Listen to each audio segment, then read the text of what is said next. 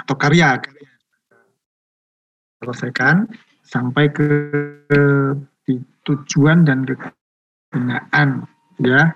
Untuk riset untuk desain riset dipersilahkan. Yang mau presentasi dulu siapa? Kemarin sudah siap?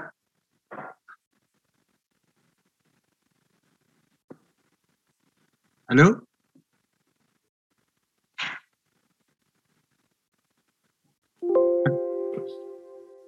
Ada yang sudah siap?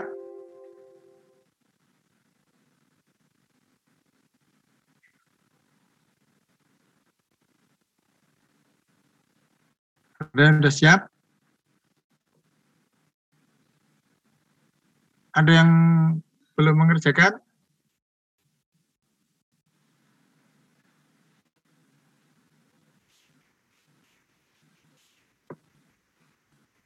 Anak Ustadz. Silakan Mas Rifan. Uh, belum belum ada gambaran maksudnya. Gimana? Belum ada gambaran untuk ngerjain Ustaz. Oh, lihat, lihat terus gimana? Uh, niatnya kan jadi, jadi gini Ustaz, uh, saya kan ngambil tentang bekam Ustaz. Uh, ingin meneliti tentang kayaknya kualitas tentang hadis itu Ustaz. Tapi belum ada bahan lain jadi belum ada referensi lain Ustaz kalau nanti teman-teman gabrak akan pernah. Ada.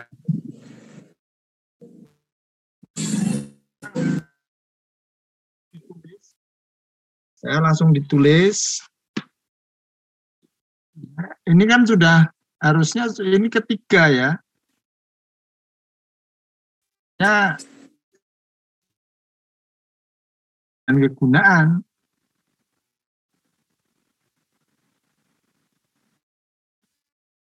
Iya, Ustaz. Yang lain juga belum? Sudah, Ustaz.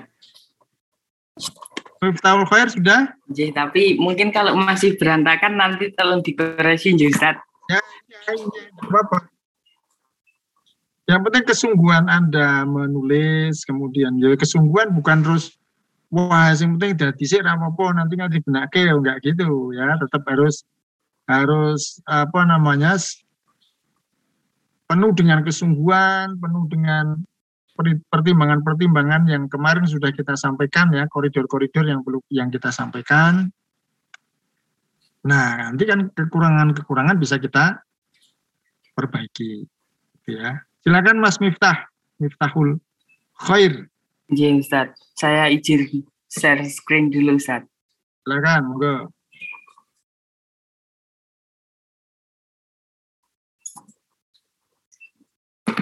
Sudah terlihat ya Ustaz? Sudah. Nah. Baru ini ya? Iya Ustaz. Soalnya uh, saya itu masih bingung ketika membuat latar belakang antara dari yang umum kemudian mengerucutnya itu sebagaimana itu saya uh, kurang kurang banyak apa ya kurang banyak membaca begitu loh Ustaz. Jadi kurang ya kurang kurang banyak wawasan begitu Ustaz. Ya, Ya, ditambahi ya, uh, literasinya ditambahi memang harus membaca, menulis. Gitu. Yuk, silahkan coba. Yeah.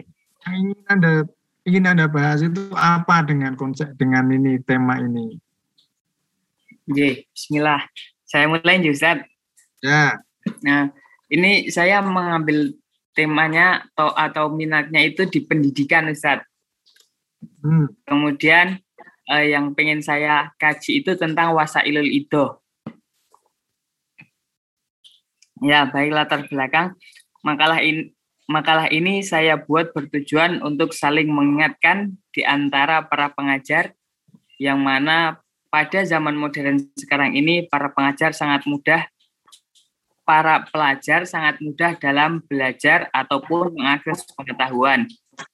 Mereka mela oh, mengakses pengetahuan mereka melalui smartphone mereka. Namun ketika mereka belajar di dalam kelas, mereka akan uh, terkurangi dalam mengakses pengetahuan.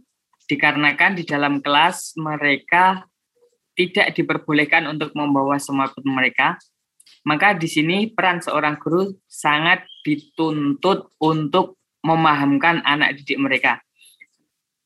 Memasuki di dalam kelas, tentu seorang guru akan menjelaskan pelajaran yang akan mereka pelajari. Namun ketika sang guru menjelaskan tidak tidak semua murid akan paham dengan apa yang guru sampaikan. Maka di sini akan kita gunakan metode wasailul itu. Kemudian rumusan masalah. Rumusan masalah kita eh, apa itu wasailul itu, kemudian bagaimana penerapannya, Kemudian tujuannya pentingnya wasailul itu mempermudah pemahaman bagi pelajar. Seperti. Eh, ini. Ya ini tidak ada Ustaz, belum. Ya baru sampai situ Ustaz. Ya. Wah, ini ya emang perlu harus ini ya. Jadi harus bentar ini hmm, ini saya nggak bisa ngontrol Anda ya hanya bisa Bentar. Saya tutup share screen atau bagaimana? Nggak usah, nggak usah, nggak usah, biar biar anu, biar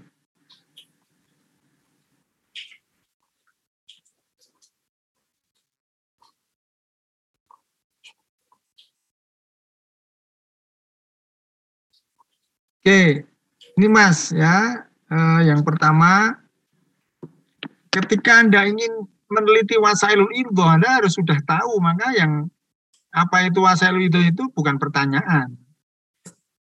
Bukan rumusan masalahnya. Nah di sini Anda akan meneliti apa?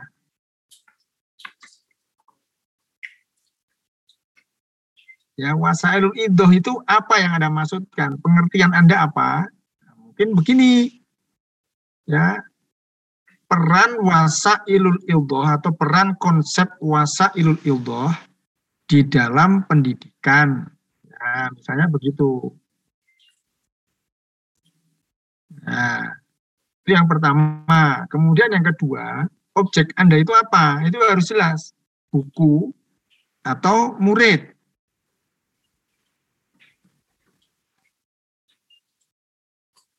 Itu mas. Objekmu itu apa nanti? Yang akan Anda teliti itu apa? Pemikiran, kalau pemikiran, pemikiran siapa? Gitu ya. Jadi. Nah, di sini Anda jawab, saya akan arahkan Anda. uh, tadi yang pertama gimana, Sat? Anda sudah tahu konsep wasailul idah, toh? Konsep bahasa ilil itu sudah Ustaz. Sudah tak? Maka enggak, enggak perlu jadi rumusan masalah. Hmm. Enggak perlu kalau Anda sudah sudah apa namanya?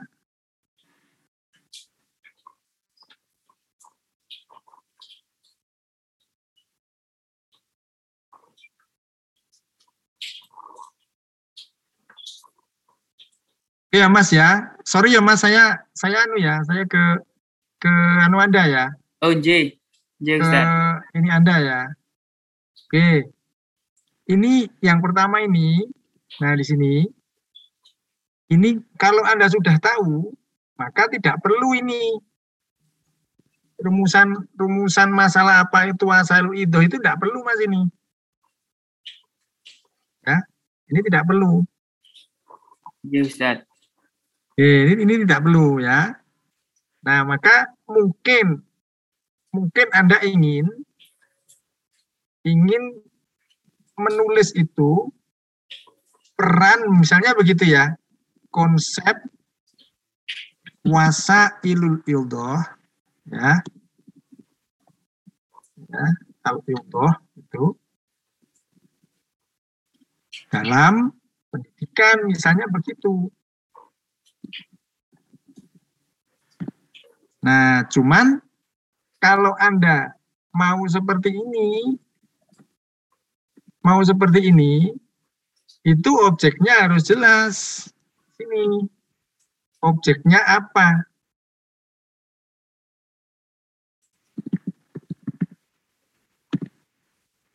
Nah, ini sekolah. atau konsep dalam buku atau kitab.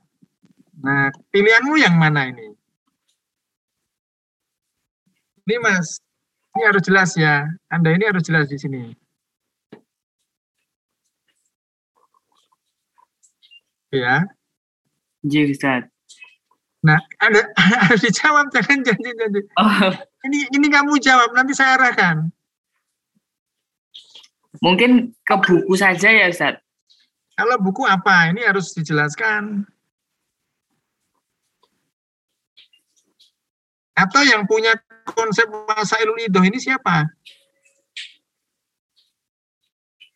Yang punya konsep itu dulu waktu di pondok, Ustaz.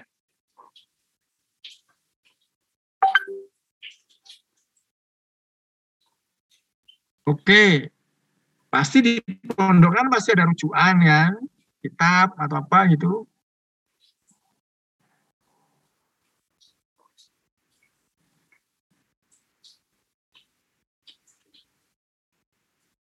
Lupa ya. Rujukannya apa dulu ya?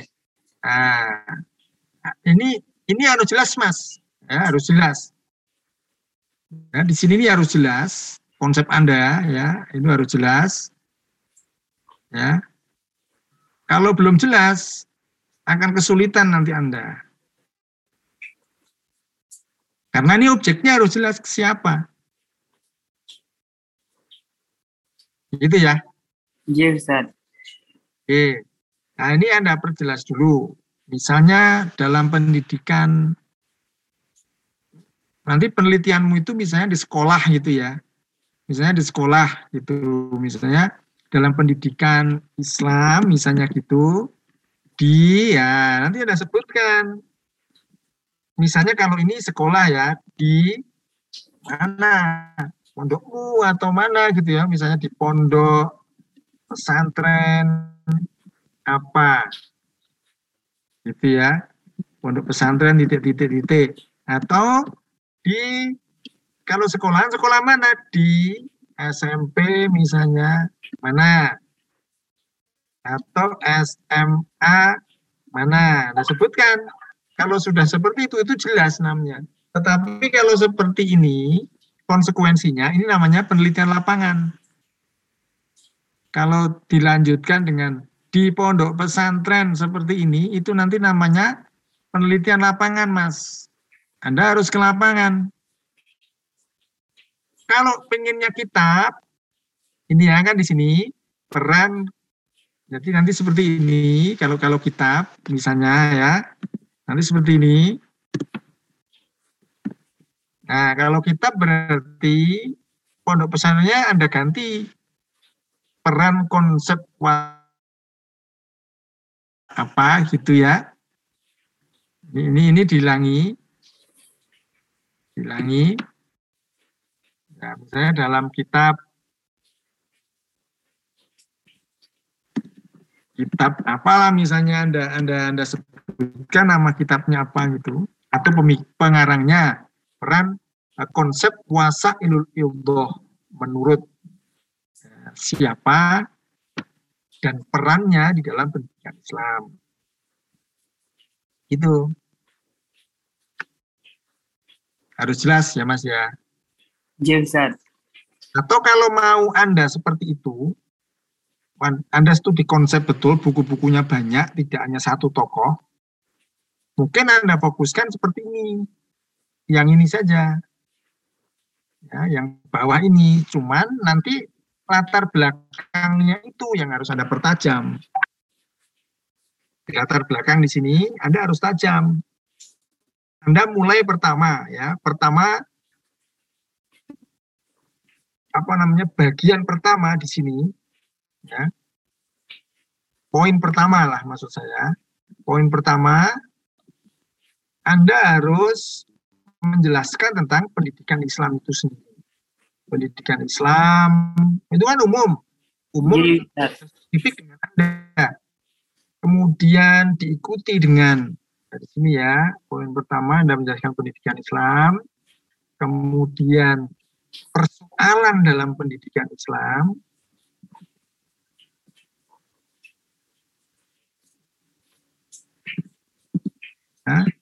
Persoalannya apa? Anda uraikan di situ. Ini pendidikan Islam secara umum. Jangan terlalu umum, jangan terlalu umum banget gitu ya. Jadi pendidikan Islam itu gini gini gini. Jadi uh, ininya kontennya ya, kontennya secara umum. Ya, konten atau deskripsi secara umum. Umum, nah, pendidikan Islam. Baru ke persoalan pendidikan Islam. Ini ini kan sudah masuk poin pertama kan. Kemudian poin kedua, ya, Anda yang Anda lakukan apa? Ketika Anda sudah melakukan apa sudah sudah menjelaskan persoalan eh, pendidikan Islam, Anda melihat pentingnya konsep itu. Ya. Wasailul ildah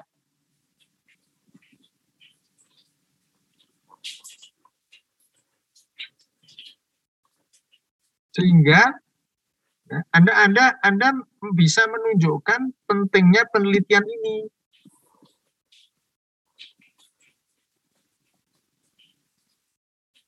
Diberi alasan argumen argumen kenapa ini penting itu harus dijelaskan. Gitu kan? Nah kemudian mengerucut ke persoalan itu kemudian Anda cari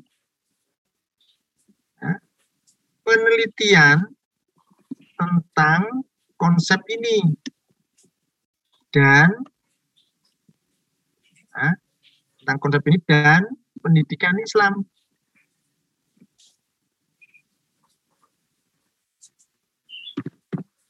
Ya, yang isinya apa? Yang isinya, isi dari yang Anda cari itu apa? Isinya menjelaskan tentang kondisi ideal pendidikan Islam. Nah, dengan dengan melihat kondisi ideal pendidikan Islam, maka Anda kemudian mempertentangkan persoalan pendidikan yang Anda tulis di atas, ya, sudah Anda tulis di atas, Nah, dengan kondisi ideal itu, saya pertentangkan. Nah, kemudian Anda masuk poin ketiga.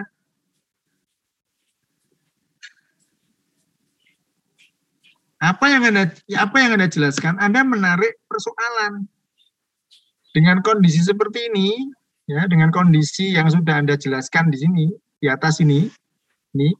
Ini semua butuh rujuk, rujukan loh mas ini. Ini butuh rujukan ini juga butuh rujukan semuanya butuh rujukan bukan hanya kira-kira tapi butuh rujukan nah yang di sini anda mengerucutkan persoalan. Apa yang anda kerucutkan? Bahwa konsep wasa ilul ildoh itu penting. Diteliti. Kenapa penting diliti? Karena Anda melihat ada persoalan yang apa istilahnya akut atau apalah yang yang yang uh, kronis lah kronis di dalam pendidikan Islam. Ini di latar belakang baru masuk ke rumusan masalahnya. Setelah Anda tulis setelah ya bla bla bla bla bla bla, Anda masuk nomor satu rumusan masalahnya. Anda tulis bagaimana konsep dasar wasa ilul itu kan?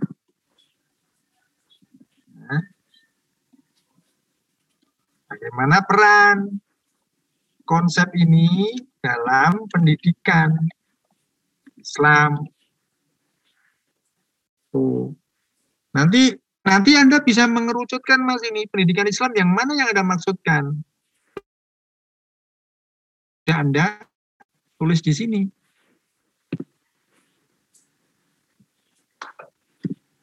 Maka ini tidak ini fokusnya kepada konsep, bukan kepada pemikiran tokoh, bukan kepada sekolah, bukan apa-apa.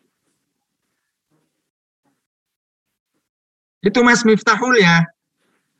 Ya Ustaz. Nah coba dulu, kemudian yang tujuan, tujuan itu bukan pentingnya. Tujuan itu kemarin sudah saya jelaskan itu loh. Tujuan itu apa? Yang pertama. Ya. Oke, dah silakan diperbaiki. Anda bisa keluar. Ya Ustaz.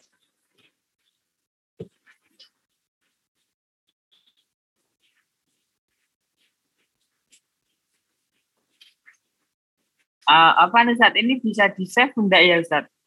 Itu itu sudah milikmu itu. Oh,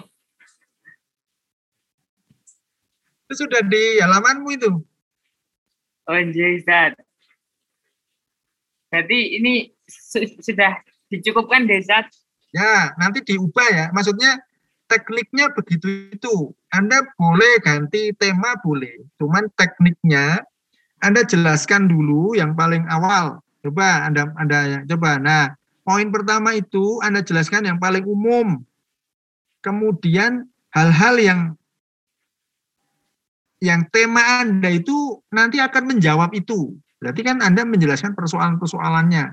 Persoalannya Anda sudah katakan ya hambatan pola didik itu terhambat karena ada smartphone dan smartphone nggak bisa diakses di dalam kelas kan gitu Iya Ustaz. nah itu dijelaskan dan itu cari rujukan-rujukannya mas itu ya Iya Ustaz. Nanti Ye. coba tak belajar lagi. ya seminggu Betul, saya kira Ustaz. cukup saya kira cukup lah seminggu untuk untuk seperti ini Iya Ustaz. Bismillah. ya makasih Mas Miftah yang lain yang lain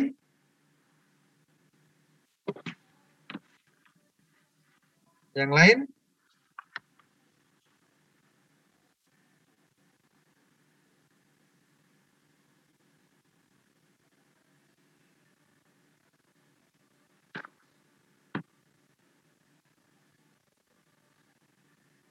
Halo Ustaz.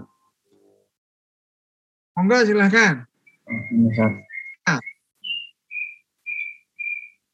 Sudah terlihat Ustaz ya? Sudah. Sama latar, langsung baca Ustaz. ya dibaca aja semua Latar belakang oh, kritik sosial surat Al-Humazah dan korelasinya dalam pendidikan Islam. Studi telaah tafsir. Ini belum nah kalau belum anda nanti apa di bawahnya itu penjelasannya masih belum menyentuh tafsir. karena tafsirnya itu adalah objek materialnya, maka harus tet- ditetapkan di awal. Jadi nanti di latar belakang itu dimunculkan bahwa tafsir ini gitu, itu penting gitu. Itu penting gitu. Misal kalau beberapa tafsir bisa Ustaz. Ya bisa. Nah. Cuman Anda nanti tujuannya beberapa tafsir itu membandingkan atau apa? Gitu.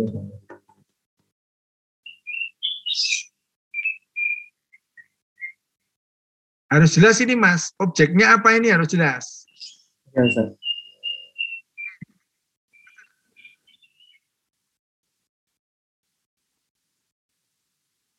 Bisa lebih sebenarnya, tetapi objeknya harus jelas. Objeknya harus jelas. Kalau Anda tidak menggunakan kata studi telah tafsir, misalnya kritik sosial surat Al-Humazah dan korelasinya dalam pendidikan Islam, ya, atau kritik sosial tafsir surah Al-Humazah, ya.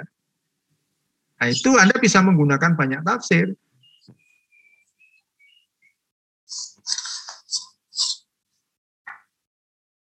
Tuh.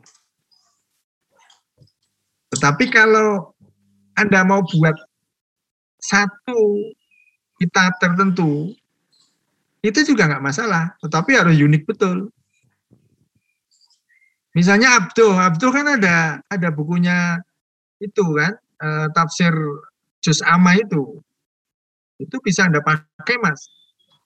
Iya Ustaz. Ya, surah Al-Humazah dalam pendidikan, studi telaah atau studi itu sama telaah sama aja, uh, stu, uh, atau langsung aja.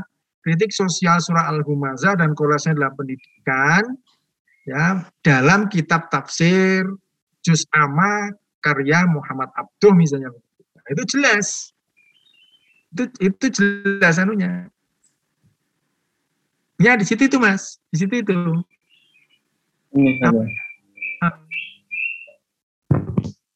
langsung misalnya langsung ditambahi dalam uh, kitab tafsir. Tapi dalamnya ini jangan ya. Ini korelasinya terhadap ini. Itu dalam ya apa itu. Dalam tafsir Juz Amma karya Muhammad Abdul.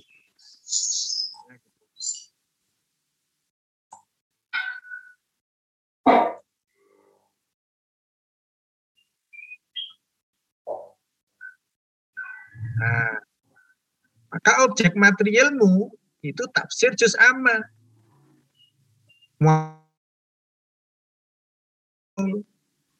Dan nanti di latar belakang itu Anda ungkapkan Mas, kenapa Muhammad Abdu? Begitu. Ini persis sama dengan Miftahul Khair tadi.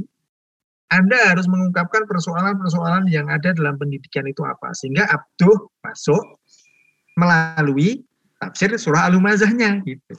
Oke, silakan dibaca dulu. Latar belakang. Islam merupakan agama atau adin yang rahmatan lil alamin, artinya agama yang menjadi rahmat bagi alam semesta. Semua sisi kehidupan telah diatur dalam hukum Islam sehingga Islam bersifat komprehensif dan universal. Dalam kehidupan sehari-hari, manusia memiliki dua sisi hubungan yang tidak terpisahkan, hubungan vertikal antara manusia dengan Allah Subhanahu wa taala dan hubungan horizontal, hubungan antara manusia dengan makhluk hidup lainnya sebagai agama yang rahmatan lil alam Islam pada hakikatnya menjadi sebuah kebutuhan pokok yang berguna untuk menopang hidup di dunia ataupun di akhirat kelak. Sudah tidak dapat dipungkiri lagi agar semuanya itu bisa berjalan maka dibut, maka dibutuhkan keseimbangan baik keseimbangan kebutuhan jasmani dan rohani atau kebutuhan yang bersifat untuk individu masing-masing dan untuk yang lainnya. Adapun dalam kebutuhan rohani tidak hanya dalam hubungan ada hubungannya manusia dengan sesama makhluk Allah yang lainnya. Mengenai tentang hubungan vertikal dalam Islam telah diatur secara lebih terinci dalam Al-Quran dan hadis dibandingkan dengan hubungan horizontal hanya yang hanya telah diatur pokok-pokoknya yang oleh karena itu selalu membutuhkan penafsiran atau pembaharuan pemikiran sehingga bisa sesuai dengan pada zamannya karena semakin berkembangnya waktu juga sangat memungkinkan untuk timbulnya permasalahan-permasalahan yang baru. Permasalahan yang baru itulah yang membutuhkan kajian-kajian lebih mendalam guna untuk menyelesaikannya tanpa harus menyimpang dari koridor Islam.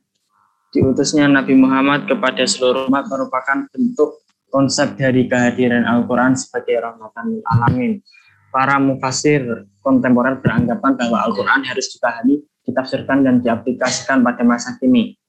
Perubahan zaman yang diikuti oleh perubahan karakter sosial pun juga menuntut para mufasir lebih pandai melakukan satu inovasi agar Al-Quran senantiasa mudah untuk diterima dan masuk dalam ranah kehidupan. Al-Quran merupakan pedoman yang abadi untuk kemaslahatan umat manusia, merupakan benteng pertahanan syariat Islam yang utama serta landasan sentral bagi tegaknya akidah, ibadah, muamalah, dan akhlakul karimah. Artinya Al-Quran memiliki fungsi atau manfaat untuk menjamin terciptanya kemaslahatan hidup serta untuk mendapatkan kebahagiaan di dunia dan akhirat. Hal ini sesuai dengan firman Allah SWT dalam surah Al-Isra ayat yang ke-9 Sungguh Al-Quran ini memberikan petunjuk ke jalan orang mukmin yang mengerjakan kebajikan bahwa mereka akan mendapat mendapatkan pahala yang besar. Dari ayat tersebut dapat diketahui bahwa Al-Quran yang diturunkan Allah kepada Nabi Muhammad merupakan petunjuk bagi umat manusia. Al-Quran tidak hanya sebatas tulisan yang tidak memiliki makna di dalamnya, namun bila ditelisik lebih dalam, sebenarnya Al-Quran memiliki makna yang mendalam. Adapun cara Al-Quran memberi petunjuk terhadap umat manusia melalui berbagai cara, misalnya dengan kisah-kisah terdahulu atau dengan memberikan kritikan, misalnya dalam surat Al-Humazah yang memberikan kritik dari aspek sosial. Al-Quran memberikan kritik sekaligus ancaman terhadap orang yang senang untuk mengumpat dan mencela. Karena dalam garis besarnya itu berupa ancaman terhadap siapa pun yang melakukan pelecehan serta mengakibatkan timbulnya rumor yang mengganggu kaum musliman atau pada masyarakat luas secara umum. Adapun cara agar surat Al-Humazah bisa menjadi inspirasi atau pelajaran kritik sosial khususnya pada masa ini yaitu salah satunya dengan cara mendalami bagaimana sebenarnya saat surat Al-Humazah turun dari berbagai macam literatur tafsir. Selain itu, bagaimana kaitannya pada pendidikan Islam pada masa sekarang ini. Nah, perumusan masalah dengan melihat latar belakang masalah yang telah penulis paparkan di atas, maka penulis merumuskan tiga persoalan utama yang akan diteliti dan dikaji secara lebih mendalam. Yang pertama, bagaimana tafsiran surat Al-Humazah dalam tafsir bersama Muhammad Abdul begitu Bagaimana bentuk yang kedua bagaimana bentuk kritik sosial yang ada pada surat Al-Humazah. Yang ketiga bagaimana penerapannya pada lingkup pendidikan Islam masa sekarang ini. Itu kan. Untuk tujuan dan kegunaan belum.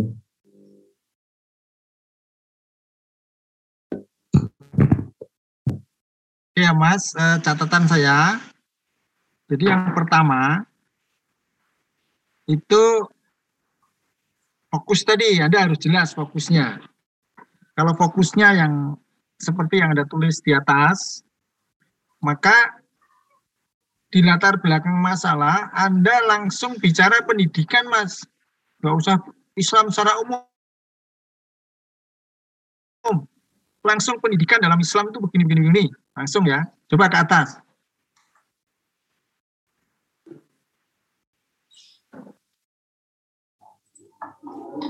Atas. Nah, ini setelah latar belakang ini, Anda langsung bicara pendidikan, Mas. Kalau bicara langsung Islam gini, wah ini bisa untuk apa-apa. Hindari nulis setelah latar belakang pembahasan secara umum itu, pernyataan-pernyataan yang bisa untuk semuanya itu dihindari. Langsung Anda menulis tentang pendidikan Islam secara umum seperti Miftahul Khair tadi persis. Anda cerita tentang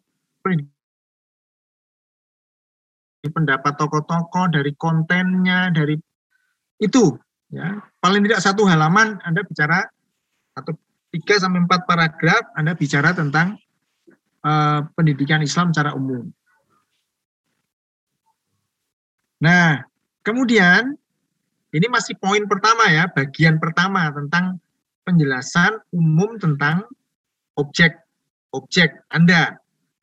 Nah, kemudian yang berikutnya Anda menyampaikan atau Anda ungkapkan ada problem apa dalam pendidikan itu.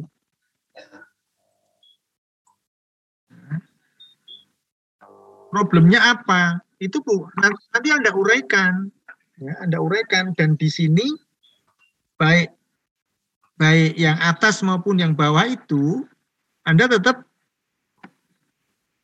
menampilkan rujukan ada referensi-referensinya. Nah, problem ini nanti yang langsung yang spesifik terkait dengan isi surah Al-Humazah. Tentang apa Anda uraikan nanti misalnya peran uh, guru, peran murid dan sebagainya. Nah, itu itu Anda ungkapkan. Nah, ini kan masih ini ini bagian pertama atau poin pertama. Nah, sekarang poin yang kedua seperti yang diuraikan oleh uh, yang di tadi untuk Miftahul Khair, bagian uh, yang bagian kedua atau poin kedua, Anda langsung mengerucut. Anda langsung mengerucut. Mengerucut ke konteks penelitianmu. Ya, langsung ke, ke ke penelitianmu. Tentang apa? Anda kan akan meneliti bagaimana al-humazah itu. Yaitu tentang bagaimana al-humazah atau isi al-humazah, surah al-humazah itu dalam pendidikan Islam. Anda uraikan itu ini ini ini uraian ya, bukan bukan pointers pointers. Jadi Anda menguraikan, nah, ketika menguraikan pokok uraiannya itu kan ada kalimat-kalimat pengantarnya, kalimat penjelasnya dan sebagainya, terus rujukan dan sebagainya.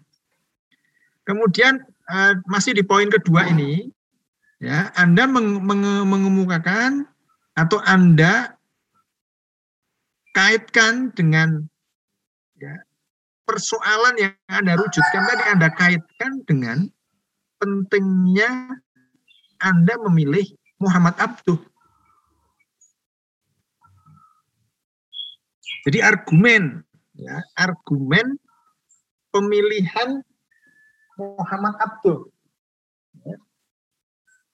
Oke, di situ ya di situ itu argumen pemilihan Muhammad Abduh sebagai sebagai apa istilahnya pijaan untuk menjelaskan kritik sosial al-humazah. Kenapa abduh?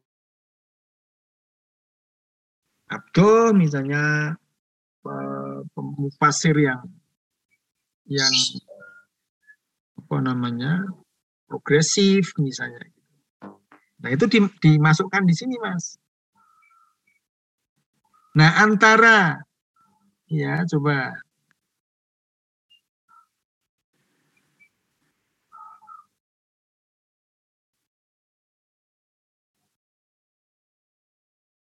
Oke Mas di sini ya antara ini antara abdo ini nah di sini nih itu Anda jadi gini setelah Anda mengerucutkan konteks penelitian yaitu bagaimana al-humazah ya, maka di situ Anda sebutkan tampilnya Muhammad Abdu. Anda menampilkan Abdu. Sini. Ini menampilkan ya.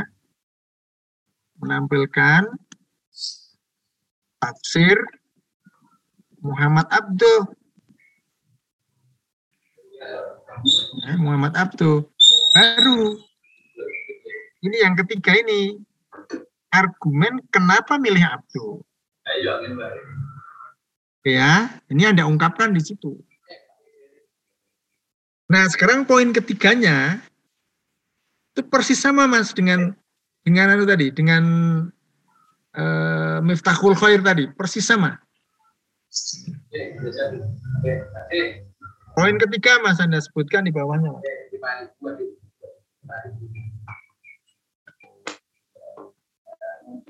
Silakan Mas, poin ketiga Mas. Kita sudah keluar dari teks Anda.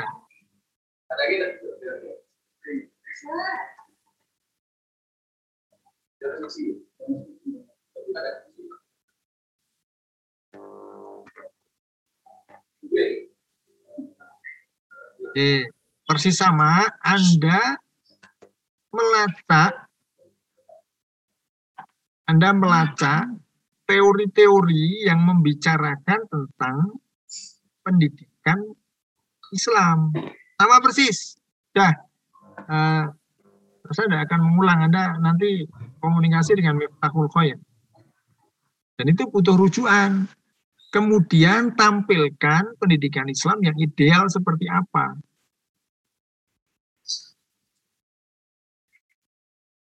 Menurut karya-karya yang Anda peroleh. Nah, kemudian Anda hadapkan antara suasana atau tipe ideal dari pendidikan itu dengan masalah yang sudah Anda sebutkan di atas tadi dan di situlah al-humazah masuk. Di situlah pentingnya al-humazah. Ideal, tampilkan pendidikan Islam secara ideal, ini ini saya tidak masuk konten ya, saya hanya masuk metodologinya loh ya. Nanti ya, apa pun nanti apa pun bisa Anda masukkan pada Misalnya tidak bukan, bukan tentang pendidikan, misalnya tentang hadis. Melacak teori-teori tentang tema-tema yang Anda kaji di hadis itu. Kemudian tampilkan gimana sih yang sebenarnya diinginkan itu seperti apa, dan persoalan-persoalan yang muncul seperti apa. Kemudian hadis itu penting untuk Anda teliti. Maka dalam konteks ini tampilkan pendidikan ideal, kemudian hadapkan dengan persoalan yang di atas tadi,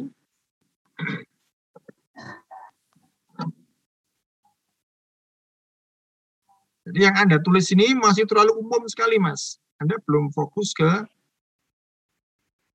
ke persoalan yang yang ingin Anda kaji itu seperti apa, belum masuk. Pada masalah, kemudian, nah ketika Anda menghadapkan masalah dengan ideal ya pola pendidikan yang ideal itu di situlah anda penting menampilkan surah al-humazah.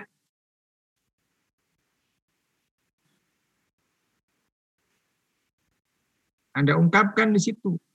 Al-humazah penting masuk di sini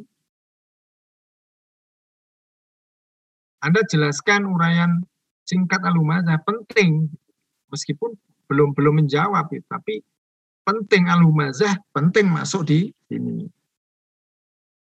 Anda tidak ada tulis, Anda sudah paham belum, Mas? Ditulis di kertas ini. Oh ya udah. Ya, penting ditulis ya, tidak harus di sini. Oke ya, kemudian poin keempatnya, poin keempatnya Anda mengerucutkan persoalan itu. Jadi pernyataan coba coba anda, anda anda tarik ke bawah tadi. Di bawah tadi sudah ada. Anda tarik ke bawah mas. Terus.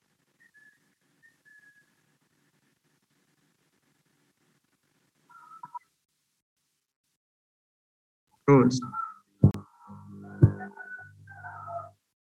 Belum ya,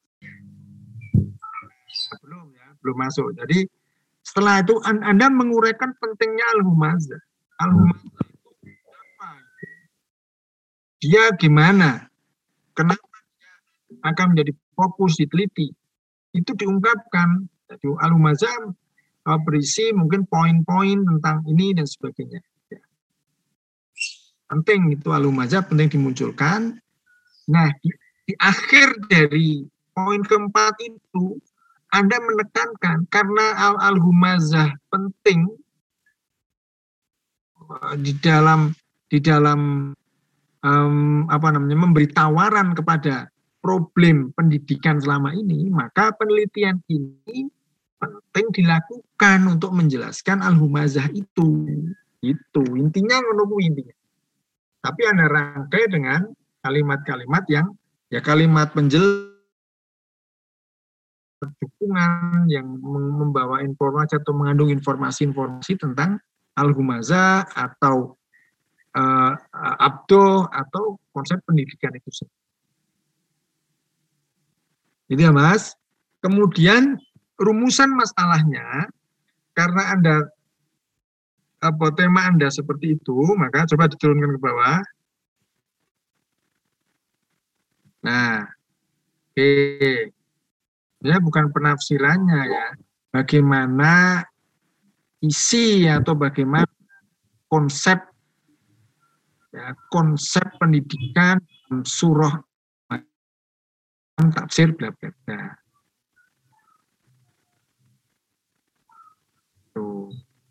Kemudian yang kedua bagaimana kontribusi atau arti pentingnya konsep tersebut, pendidikan tersebut di dalam pendidikan Islam.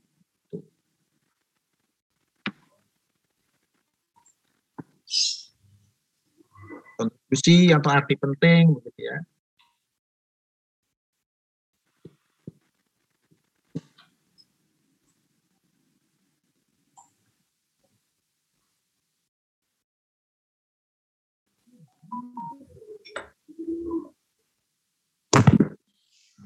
Itu aja mas. Nomor tiga enggak usah.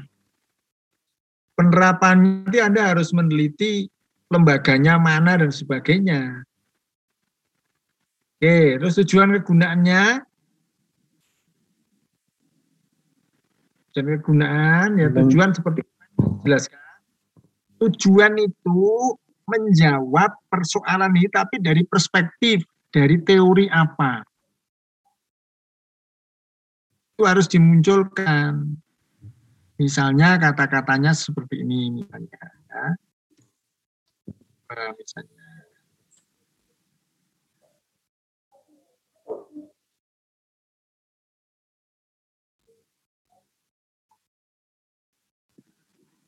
Oke, misalnya ya, nah, penelitian risalah ini kok kayak gini mas?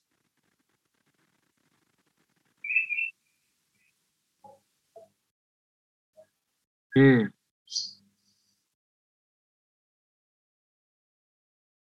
Kursornya kok nggak ada ya?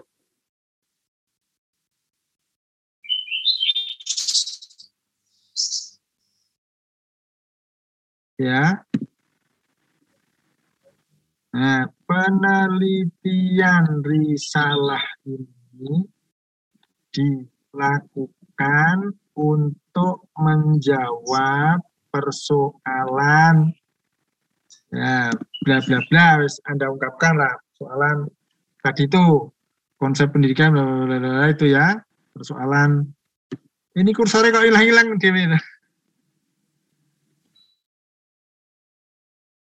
konsep pendidikan dalam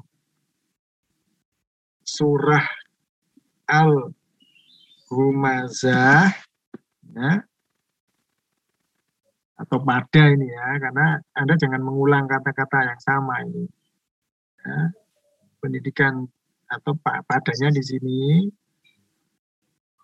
Pada kitab tafsir juz amma. Misalnya tadi itu. Nama bla bla nah, dan bisa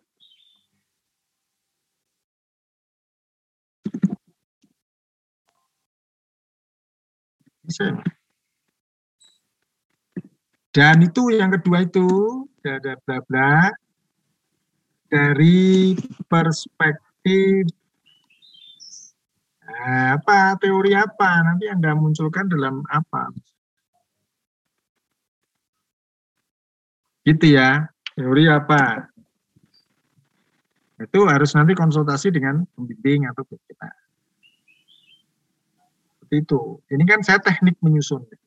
Bisa teori, Anda bisa menggabungkan teori pendidikan Islam, men, siapalah gitu, dan ulumul Quran, teori-teori ulumul Quran, apa misalnya.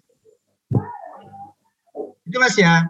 Terus kegunaan, ya, kegunaan itu ada dua intinya, kontribusi ilmiah dan pengayaan terhadap penelitian ini. Kemarin sudah saya tayangkan tuh kemarin. Ya, sudah. Udah kan? Tuh, itu tinggal dikembangkan dengan kalimatmu aja.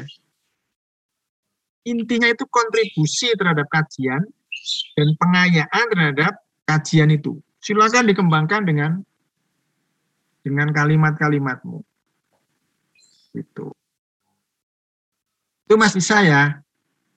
Bisa. Oke, silakan.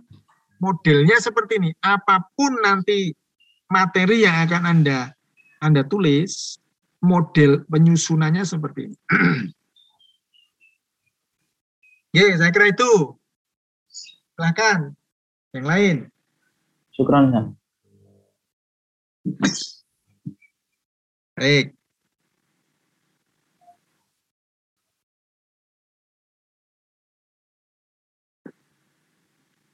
Oke, ada yang lain?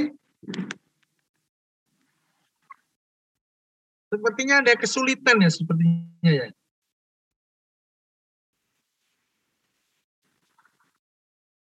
Agak Oh, itu. kesulitan Ustaz. Aku lihat ngono kuwi tugas to. Kalau kalau sekarang kesulitan bagi waktunya Ustaz, banyak tugasnya itu Ustaz. Ya. Nah, ini ini kalau nggak praktek ini nggak bisa. Mula harus praktek. Praktek terus sama ada yang diajak konsultasi Ustadz. Nah ini kan udah tiap, tiap Kamis kan konsultasi tiap Sabtu. Makanya kalau tidak ada yang dipresentasikan, saya susah akan memberi masukan kepada Anda. Tapi kalau misalnya tadi Isa sama Miftahul Khair tadi ya, sudah. Ya. Tetapi kalau Miftah tadi ya masih sangat kasar ya. Paling tidak seperti ini Isa Nafi tadi ya, sudah memulai itu akan akan nampak oh yang diinginkan tuh begini. Maka teknik penyusunannya ini ini ini ini ini begitu. Nah, ini lebih-lebih kalau Anda tidak tidak memulai nah, oke okay, gini aja, gini. Uh, saya kasih waktu sekarang saya tambahin materinya aja. Oh, enggak usah, enggak usah. Nanti Anda terlalu berat. Enggak usah terlalu berat. Anda saya kasih waktu, ya.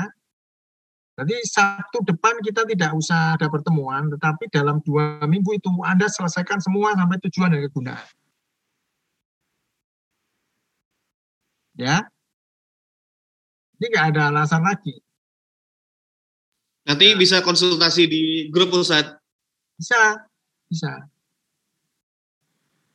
Tapi kan kalau konsultasinya itu ya seperti yang saya omongkan tadi, saya nggak melihat materi Anda itu susah juga. Tapi kalau hal teknis saya kira tidak masalah. Tapi kalau sudah ke metode metode penyusunan yang yang terkait dengan konten, terkait dengan isi yang akan Anda teliti, meskipun itu cuma contoh ya, itu juga nggak susah. Tapi tidak apa-apa, silahkan konsultasi melalui melalui uh, WA group misalnya. Silahkan ditulis di situ. Silahkan. Siap sekali. Ustaz, saya mau coba presentasi Ustaz. Enggak, silakan. Mas Rausan. Uh, tapi untuk rumusan masalah sama tujuan dan manfaat itu belum final ya, Ustaz. Nanti mungkin Ustaz bisa beri masukan. Ya, silakan.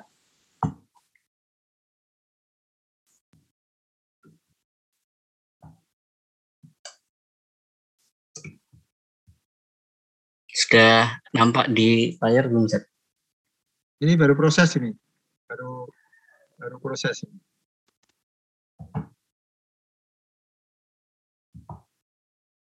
Belum muncul ya, Mas?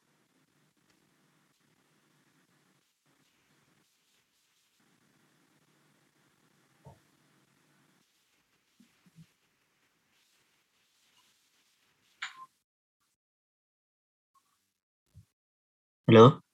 Halo? Belum muncul, Mas? Diulang lagi coba. Benar,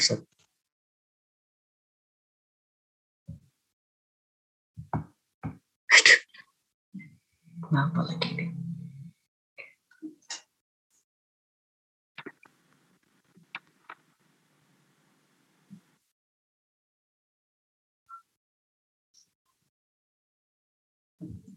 Sebentar saat ini kok malah ngeheng ya saat mau stop share screen-nya malah nggak bisa dipencet ini.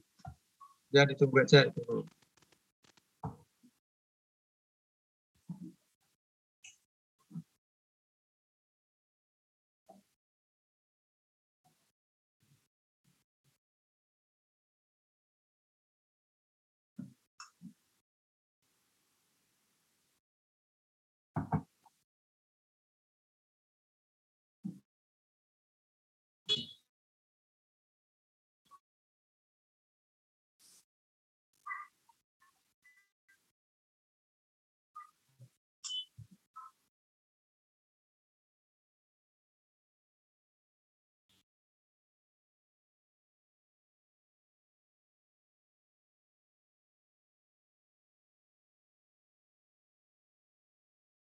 Nggak bisa, Mas.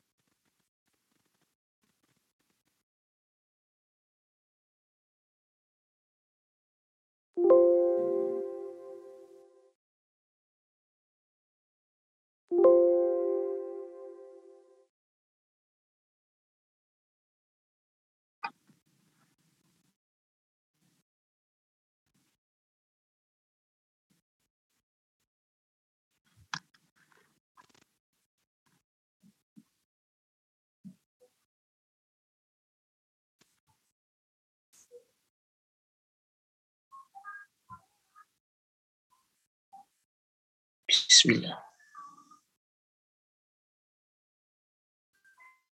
Uh, apakah sudah nampak Ustaz? Belum ya Mas? Oh udah, udah. Udah sekarang.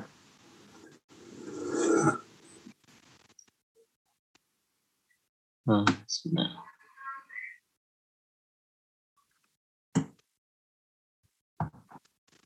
Ya, uh, Bismillahirrahmanirrahim.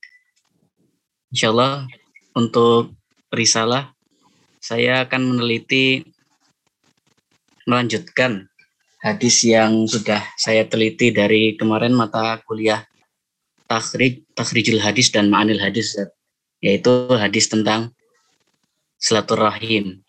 Hadis riwayat Imam An-Nasai. Nah, tetapi uh, ingin itu siapa itu jadi seperti apa silaturahim silaturahim pada masa pandemi ini gitu saat saat itu mic-nya mati Ustaz. Ya, sengaja saya matikan biar enggak biar enggak anu, biar fokus ke Anda suaranya. Mana Ustaz? Ya, dibaca semua. Kan nanti Oh. tahu ininya. Eh, apa umum, kemudian Anda sudah mengkontekskan, kemudian mengerucut itu kan akan ketahuan nanti, akan terlihat.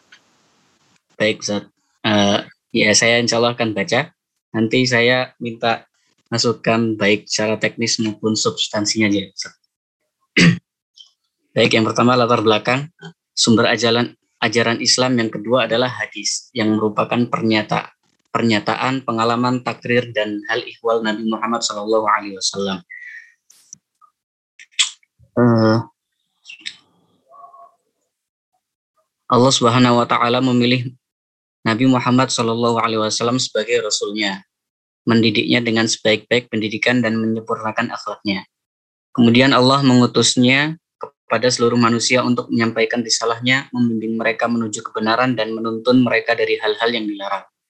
Allah Subhanahu wa taala juga mengutus Nabi Muhammad Shallallahu alaihi wasallam sebagai pembawa kabar gembira dan peringatan sebagaimana firman Allah Subhanahu wa taala dalam surah Al-Ahzab ayat ke-45 yang berbunyi Ya ayyuhan nabiyyu inna arsalnaka syahidaw wa mubasysyiran wa nadhira. Yang artinya wahai nabi sesungguhnya kami mengutusmu untuk menjadi saksi, pembawa kabar gembira dan pemberi peringatan. Allah Subhanahu wa taala juga memerintahkan kepada Nabi Muhammad SAW untuk menjelaskan firman Allah yang masih bermakna global dan menerangkan cara-cara melaksanakannya. Hal ini telah Allah firmankan dalam surat An-Nahl ayat ke-44 yang berbunyi bil bayyinati zubur wa anzalna ilaika dzikra litubayyana lin-nasi ma nuzila ilaihim wa la'allahum. Yang artinya mereka kami utus dengan membawa keterangan-keterangan dan kitab-kitab. Dan kami turunkan az-zikr atau Al-Quran kepadamu agar engkau menerangkan kepada manusia apa yang telah diturunkan kepada mereka dan agar mereka memikirkan. Menjalankan perintah Nabi Muhammad SAW sama saja dengan mentaati perintah Allah Subhanahu Wa Taala. Nabi Muhammad SAW adalah manusia yang memiliki budi pekerti luhur. Salah satu bentuk keindahan akhlak Nabi Muhammad SAW adalah beliau memerintahkan kepada umatnya agar selalu menyambung tali silaturahim. Silaturahim merupakan hubungan antara manusia dengan manusia. Meski demikian, Allah Subhanahu wa taala telah menjelaskan dalam firman-Nya urgensi tentang menjalin silaturahim antar sesama. Allah Subhanahu wa taala berfirman, "Walladzina yasiluna ma amarallahu bihi ayyusala wa yakhshawna rabbahum wa yakhafuna su'al hisab."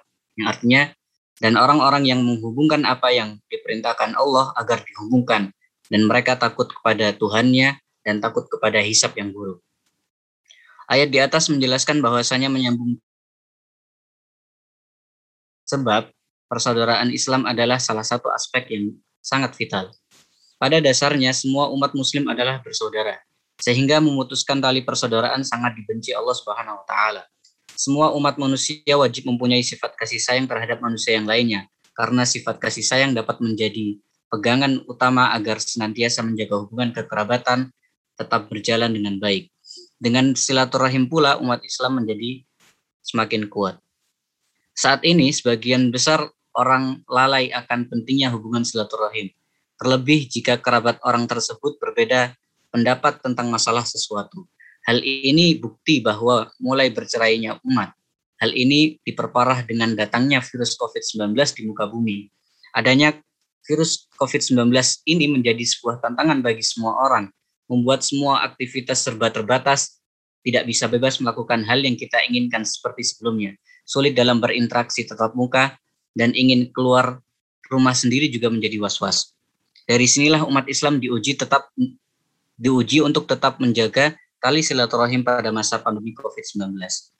Nabi Shallallahu Alaihi Wasallam bersabda dalam hadis yang diriwayatkan oleh Bukhari Muslim, Al mukminu lil mukmini kalbunyan yashuddu ba'dahu ba'dan. Orang mukmin dengan orang mukmin yang lainnya seperti sebuah bangunan, sebagian menguatkan sebagian yang lain. Dari hadis tersebut dijelaskan bahwa orang mukmin itu bagian bagaikan satu jasad atau bagaikan bangunan yang saling mengukuhkan. Memutus hubungan kerabat adalah perbuatan yang paling dibenci Allah Subhanahu wa taala. Maka dari itu kita sebagai orang Islam wajib untuk menyambung silaturahim atau menyambung tali kerabat. Di dalam betul arti sebuah kerabat, mengikat seluruh keluarga dalam sebuah ikatan yang kuat terajut dari benang cinta, kasih sayang, ikhlas, solidaritas, saling menolong dan saling menyayangi. Loyalitas dalam kerabat itu adalah naluri fitrah.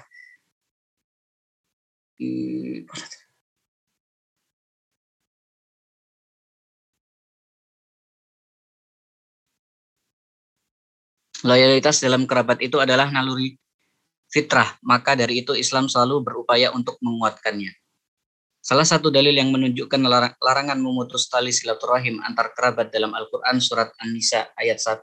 Allah Subhanahu wa taala berfirman, "Wattaqullaha alladzi tasaaluna bihi wal arham, innallaha kana 'alaikum raqiba." Yang artinya, bertakwalah kepada Allah yang dengan namanya kamu saling meminta dan peliharalah hubungan kekeluargaan. Sesungguhnya Allah selalu menjaga dan mengawasimu. Di dalam hadis juga disebutkan bahwa Muhammad SAW melarang umatnya untuk memutus tali silaturahim. Sebagaimana dalam hadis yang diriwayatkan oleh Imam At-Tirmizi dalam kitab sunannya, yaitu di hadis ke 1831 yang berbunyi Haddatsana bnu Abi Umar, haddatsana Sufyan, haddatsana Bashir Abu Ismail wa Fitru bnu Khalifah an Mujahidin an Abdullah bin Amrin an an Nabi sallallahu alaihi wasallam qala laisal wasil bil mukafi wala rahimuhu wasalaha. Yang artinya telah menceritakan kepada kami Ibnu Abu Umar, telah menceritakan kepada kami Sufyan, telah menceritakan kepada kami Bashir Abu Ismail dan Fitr bin Khalifah dari Mujahid, dari Abdullah bin Amr, dari Nabi Shallallahu Alaihi Wasallam beliau bersabda, seorang yang dinamakan al-wasil atau penyambung penyambung silaturahim bukanlah al-mukafi, atau orang yang menyambung silaturahim jika para kerabatnya menyambungnya dan ia akan memutuskan bila mereka memutuskannya. Akan tetapi yang disebut dengan al-wasil itu adalah manakala hubungan silaturahimnya terputus, maka ia akan segera menyambungnya. Dalam silaturahim juga perlu diketahui juga perlu diketahui terdapat hal-hal yang harus diperhatikan. Sebab kadang sedikit perkataan yang tidak kita sadari dapat membuat hubungan silaturahim menjadi jauh. Oleh karenanya, hubungan persaudaraan harus tetap terjalin dengan baik meskipun di masa pandemi COVID-19 seperti saat ini. Kondisi inilah yang mendorong penulis untuk mengkaji mengkaji kontekstualisasi silaturahim pada masa pandemi. Kemudian, nah ini rumusan masalahnya, Ustaz. Uh, belum final, Ustaz. Ya. Baik, coba dimulai dari awal, Mas.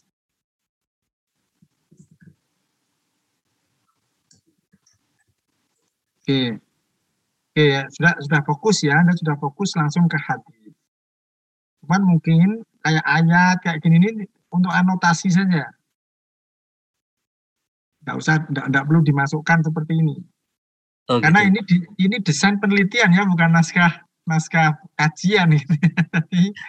Ayat-ayat itu not- notasi aja ya dimasukkan. Jadi misalnya kayak gini, ah, ini ya ah, Allah SAW juga mengutus Nabi Muhammad sebagai pembawa kabar gembira dan peringatan dalam kurung saja surah Al-Azab 45 gitu aja. Oh, Ayat dan gitu. terjemahan nggak usah dimasukkan. Tuh ya. Terus, Anda sudah fokus terus ke bawah terus. Ke bawah. Oke, jadi ini terlalu terlalu anu, mas, terlalu cepat mas semua. Terus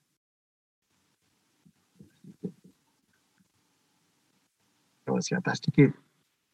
Nah, sebelum ayat ini. Nah, ini. Tapi udah, udah untuk menjelaskan. Oke, mungkin coba coba Anda kaitkan ke atas. Oke, ini ini kan penjelas ya. Ini penjelas semuanya.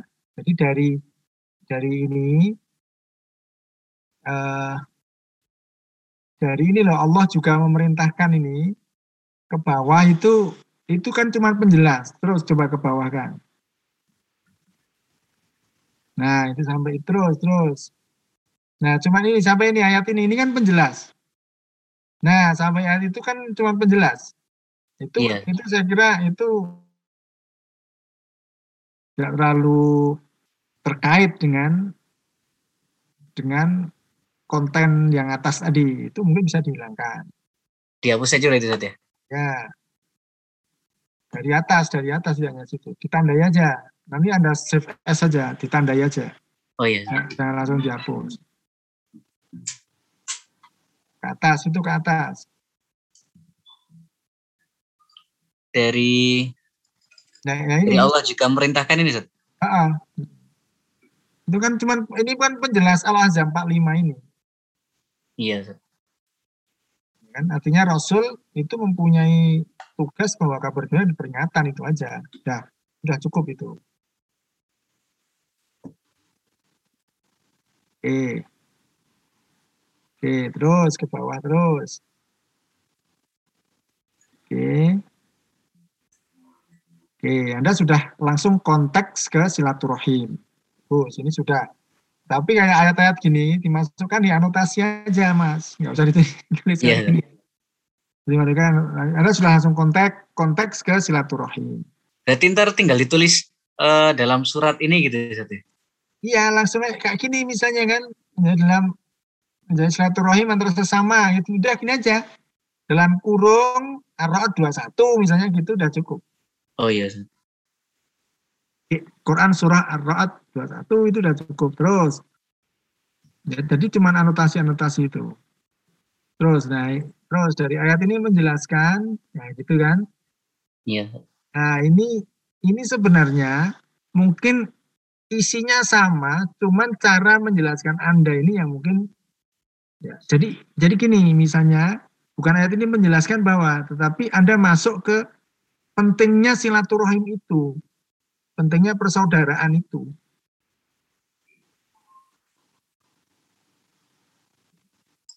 Eh gimana Ustaz? Misalnya, misalnya kata-katanya gini ya, misalnya, eh, kan ah, sudah kan, sudah- Anda sudah sampai sini, sudah mestinya meskipun demikian Allah telah menjelaskan dalam firman-Nya sudah sudah selesai, ya kan? Iya Ustaz. Nah, terus langsung masuk persaudaraan dalam Islam itu urgent, penting. Jadi tanpa harus merujuk ayat di atas, karena ayatnya kan sudah Anda hilangkan. Eh di bagian mana ya berarti Ustaz? Di situ itu, di situ yang kelap-kelipnya kursor itu. Oh iya. Itu satu paragraf ke bawah itu loh. Itu coba Anda lihat, satu paragraf ke bawah. Anda, nah sampai satu paragraf ini. Sampai, nah paragraf itu itu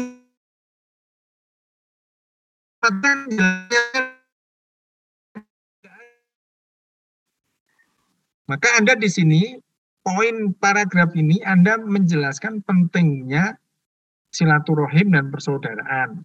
Itu saja. Ada rujuk ke karya-karya yang lain, karya-karya yang Terus, Nah, mulai di sini Anda menjelaskan fenomena-fenomena terkait COVID. Dan itu rujukannya sudah sangat banyak, ada social distancing itu akan membatasi interaksi, gitu kan, dan lain sebagainya. Anda ungkapkanlah fenomena-fenomena terkait dengan COVID di sini, Anda ungkapkan. Mulai paragraf saat ini itu loh, ke bawah. Eh, jadi kayak kegiatan masyarakat masa pandemi gitu ya, Ustaz? ya? Iya, tetapi an- bukan bukan ini loh, bukan persepsimu, harus dasarnya harus harus sumber-sumber yang yang pasti, yang jelas di sini jurnal. Kalau jurnal udah sangat banyak sekali mas tentang bagaimana interaksi masyarakat pada COVID dan sebagainya itu sudah banyak sekali. Nah, Baik. rujuk di sini Anda jelaskan, Anda uraikan detail mulai saat ini ya, mulai mulai paragraf kata saat itu itu loh, saat ini itu loh. Nah, ke bawah coba sampai ke bawah terus. Nah, Anda kurang menjelaskan COVID-nya, Oh iya. ya kan? Jadi bukan bukan diuji, bukan enggak enggak gitu, tapi Anda jelaskan kondisi objektif dalam kondisi COVID gitu ya. Interaksi itu berkurang, sangat berkurang. Berarti di sini Anda menjelaskan persoalannya, persoalan persoalan yang yang ada di di, di dalam interaksi umat Islam khususnya ya. Anda menjelaskan di situ sangat berkurang karena ada social distancing, ada kebijakan-kebijakan pemerintah yang PPKM macam-macam lah itu Anda ungkapkan di situ ada dua atau eh, tiga atau empat paragraf di situ. Oh, baik. Nah, nah kemudian di atas tadi kan Anda sudah menjelaskan kondisi ideal. Ya kan? Iya, Ustaz. Kondisi ideal sudah Anda, anda masukkan. Nah, sekarang di COVID ini kondisi realnya. Ya. Terus di bawahnya penjelasan mengenai COVID, coba. Nah, di situ Anda masuk hadisnya itu enggak usah dimasukkan aja. Ini ke bawah ini kan anu ya, ini bahan untuk untuk kajian gitu ya, bukan bukan desain riset. Maka begini, mulai mulai mulai dari Nabi bersabda itu ke bawah, coba. Ke bawah, terus. Anda blok aja ben ketok, di blok aja ben ketok. Nah, terus. Terus ke bawah, terus ini masih. Anda nggak usah masuk masukkan dalil-dalil gitu terus. Terus, terus, nah terus. Hop, sampai ini sampai paragraf itu, sampai sampai sebelum paragraf. Nah, di situ Anda menjelaskan ya.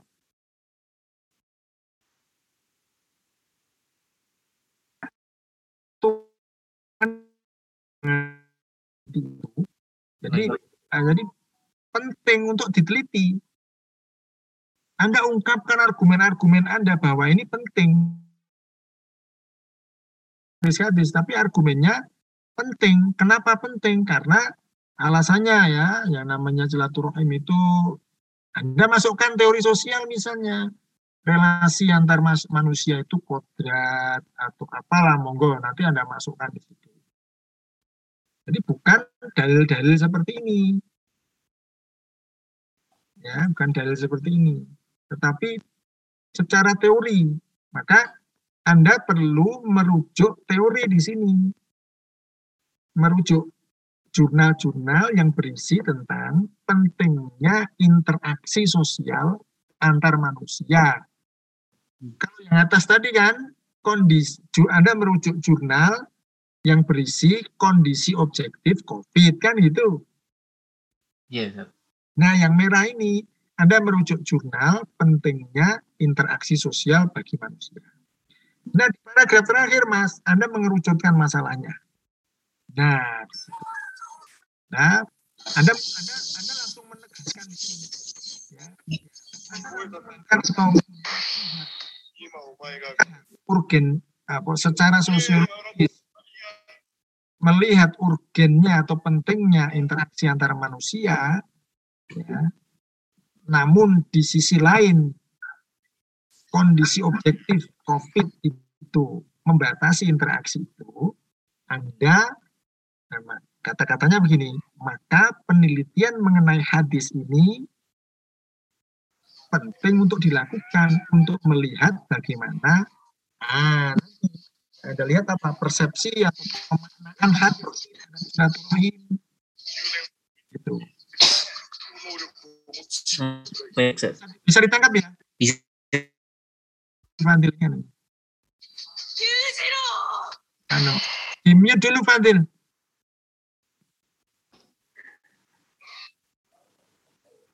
Nah jadi di di di apa namanya di paragraf terakhir ini Anda Anda tegaskan bahwa penelitian mengenai hadis yang berisi tentang silaturahmi itu penting.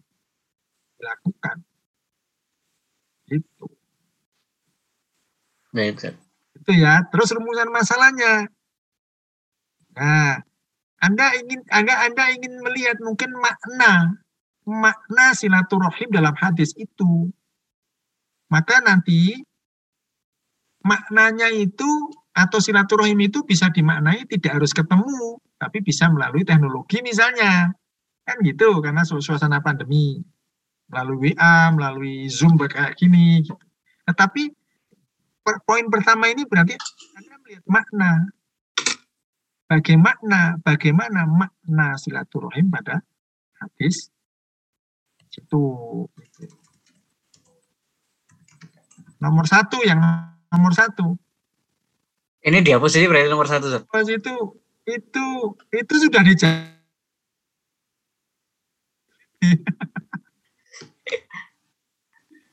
Ah, makna silaturahim pada hadis itu dimasuk pandem, ter- dalam pandemi dan rumusan masalah tidak harus banyak satu saja cukup kalau satu nggak usah pakai nomor Oh iya. Berarti cukup satu ya, Ustaz ya? nah kalau anda ingin menambahkan juga nggak masalah Ntar ta- tambah panjang pembahasannya, Ustaz. Ya, berarti Anda hanya membahas makna silaturahim itu. Dalam hadis itu yang dimaksud itu apa? Anda uraikan nanti. Ulumul hadisnya masuk, konteks sosialnya masuk, Anda uraikan. Nah, secara umum, uraian Anda ini sudah bagus, Mas. Ya, Anda sudah memulai dari umum, tetapi fokus ke masalah yaitu hadis, gitu kan. Kemudian Anda sudah langsung masuk ke konteks yaitu pandemi. Kemudian yang ketiga tadi ya kondisi objektif meskipun tadi kurang tajam ya kondisi objektif silaturahim dalam pandemi itu harus begini begini begini gitu ya. Kemudian poin yang keempat Anda menjelaskan pentingnya interaksi sosial secara umum berarti itu ideal ya. Kemudian terakhir paragraf terakhir Anda menegaskan dengan melihat uraian Anda itu penelitianmu itu penting dilakukan karena karena silaturahim itu bergeser maknanya.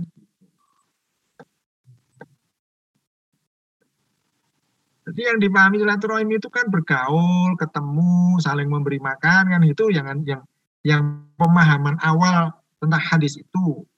Maka di Ya. awal Ustaz, jadi gini, Ustaz. Kalau yang kemarin menurut eh, Ma'anil, penelitian Ma'anil, Ustaz, jadi kan ini kan hadis tentang silaturahim. hmm, Nah, yang dimaksud silaturahim itu hanya menyambung tali persaudaraan gitu, Ustaz. Sedangkan kalau di Indonesia ini kan silaturahim kan jadi silaturahmi. Yang silaturahmi itu identiknya biasanya dengan berkunjung dan lain sebagainya gitu, Ustaz. Iya, tapi di hadis itu dengan ma'anil itu wujudnya apa? Itu kan harus Anda jelaskan. Oh gitu ya. Wujud menyambung persaudaraan itu apa wujudnya? Kan harus berarti harus ada fenomenanya toh. Iya. Nah, fenomenanya itu yang Anda jelaskan di awal, Mas. Kondisi idealnya itu silaturahim itu berarti berkunjung sebagaimana. Nah, itu butuh rujukan. Tadi yang saya sampaikan tadi butuh perlunya interaksi tadi yang bisa Anda merahkan ini. Iya, Ustaz. Perlunya interaksi sosial, ada ketemu, ada berkunjung, ada saling bertemu, bercengkerama, ngobrol. Ya kan gitu. Itu wujud Iya. menjalinnya gitu. Tetapi karena pandemi kan nggak mungkin. Maka tadi Anda cari rujukan kondisi objektif pandemi itu nggak mungkin berkunjung. Karena ada ada apa ya nya gitu ya menghindari kemudaratannya itu. Tetapi kan hadis ini harus dimaknai. Nyambungnya gimana, wong? Oh nggak menekankan makna silaturahim itu apa. Ustaz. Nah, itu fokus mas penelitian udah bagus ini. Udah bagus, udah fokus ini. Jadi tinggal ketujuan. Kalau udah ketemu latar belakangnya fokus, rumusan masalah fokus, ke belakangnya tinggal lewes nanti. Tinggal ngikuti alurnya, idenya itu aja terus ngikuti. Termasuk tujuannya, tujuan kepustakaannya, teorinya, itu udah wes itu. Sampai ke sistematika itu cepet itu. Ada ada apa namanya uzlah seminggu aja menyelesaikan rampung langsung ini. Ya karena fokusnya sudah. Nah teman-teman tadi sudah fokus juga cuman menuangkannya dalam tulisan itu yang mungkin belum belum fokus gitu ya. Maka nanti kayak Miftahul Khair kemudian siapa tadi? Satu lagi tadi? Belum ada tadi? Isa Ustaz. Nah, Isa itu itu sebenarnya keinginanmu sudah fokus, keinginanmu saya membaca yang Anda inginkan, tapi tertulisnya itu yang mungkin belum belum ada. Maka tugas Anda membuat kayak. Ini ya sekali lagi ya, ini kalau memang Mas Rausan nanti ingin menjadikan ini salah, saya kira ke PUTM-nya sudah masuk. Tapi Anda perlu diskusi, konsultasi dengan pimpinan untuk konten loh ya. Tapi untuk teknik, untuk metode penyusunan dari latar belakang sampai tujuan sudah bagus. Karena tujuan tadi belum, tinggal uh, Sabtu depan saya memberi waktu Anda menyusun semuanya, kemudian Sabtu depannya lagi. Baik, Sir. Jadi Sabtu depannya lagi saya harap teman-teman semuanya sudah clear semuanya. Baru nanti kita beri masukan, kita beri masukan. Nah kalau sudah seperti Marosan gini kan gampang memberi masukannya. Tapi kalau baru diskusi belum ada ininya bentuk ininya susah nanti saya pun akan memberi masukan ke Anda juga kesulitan karena belum belum tahu idenya itu mau diarahkan ke mana. Itu Mas Rausan saya kira. Baik, Zat. Terima kasih. Ya, sama atas masukannya. Zat. Ya. Udah, udah bagus ini, sudah fokus.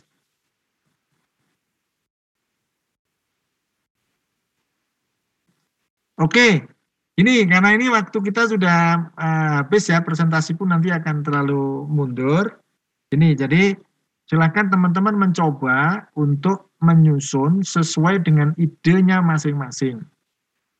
Temanya, topiknya disesuaikan dengan topik Anda masing-masing.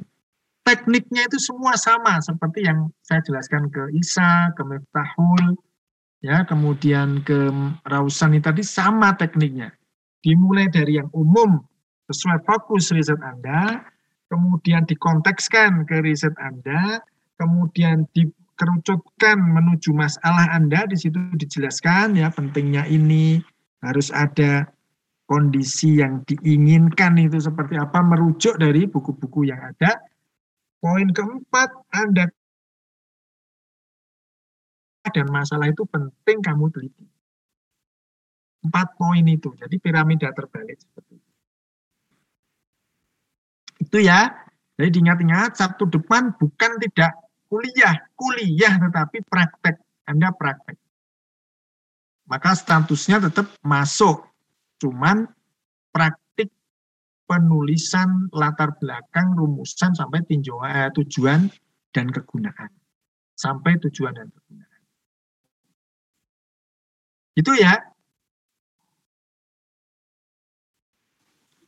Itu ya Mas ya, semuanya ya.